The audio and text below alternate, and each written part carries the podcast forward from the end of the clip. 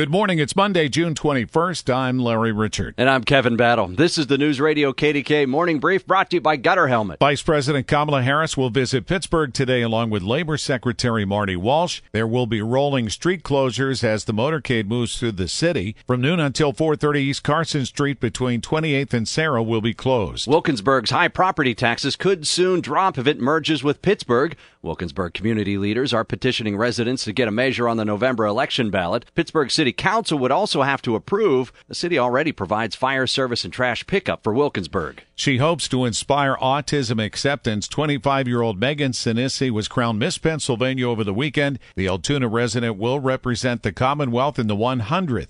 Miss America competition in December. Tell your smart speaker to play News Radio KDKA. Or download the free Audacy app.